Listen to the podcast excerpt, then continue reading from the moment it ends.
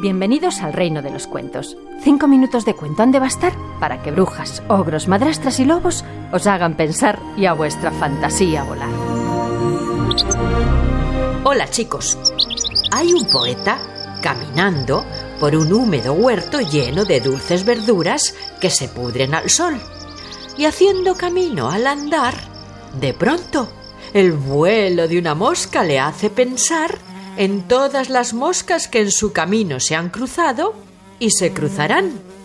Y entonces, mientras escucha el zumbido de todas las moscas que habitan aquel encantado lugar, el poeta exclama Vosotras, las familiares inevitables golosas. Vosotras, moscas vulgares, me evocáis todas las cosas. ¡Ay, viejas moscas voraces como abejas en abril! Viejas moscas pertinaces sobre mi calvo infantil. Moscas de todas las horas de infancia y adolescencia, de mi juventud dorada, de esta segunda inocencia que da en no creer en nada de nada.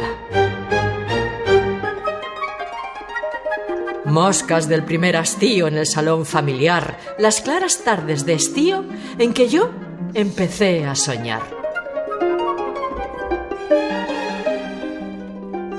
Y en la aborrecida escuela, raudas moscas divertidas, perseguidas, perseguidas por amor de lo que vuela. Yo sé que os habéis posado sobre el juguete encantado, sobre el librote cerrado, sobre la carta de amor sobre los párpados yertos de los muertos. Inevitables golosas, que ni labráis como abejas ni brilláis cual mariposas, pequeñitas, revoltosas. Vosotras, amigas viejas, me evocáis todas las cosas.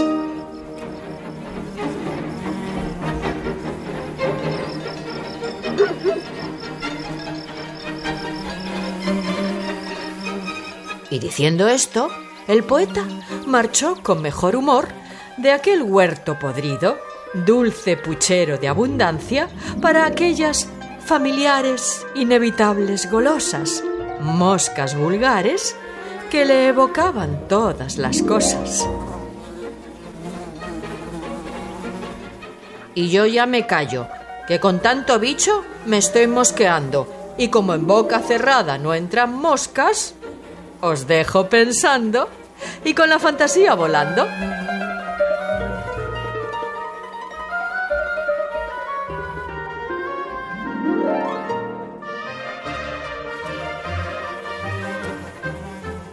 Esther de Lorenzo contando cuentos en Radio 5.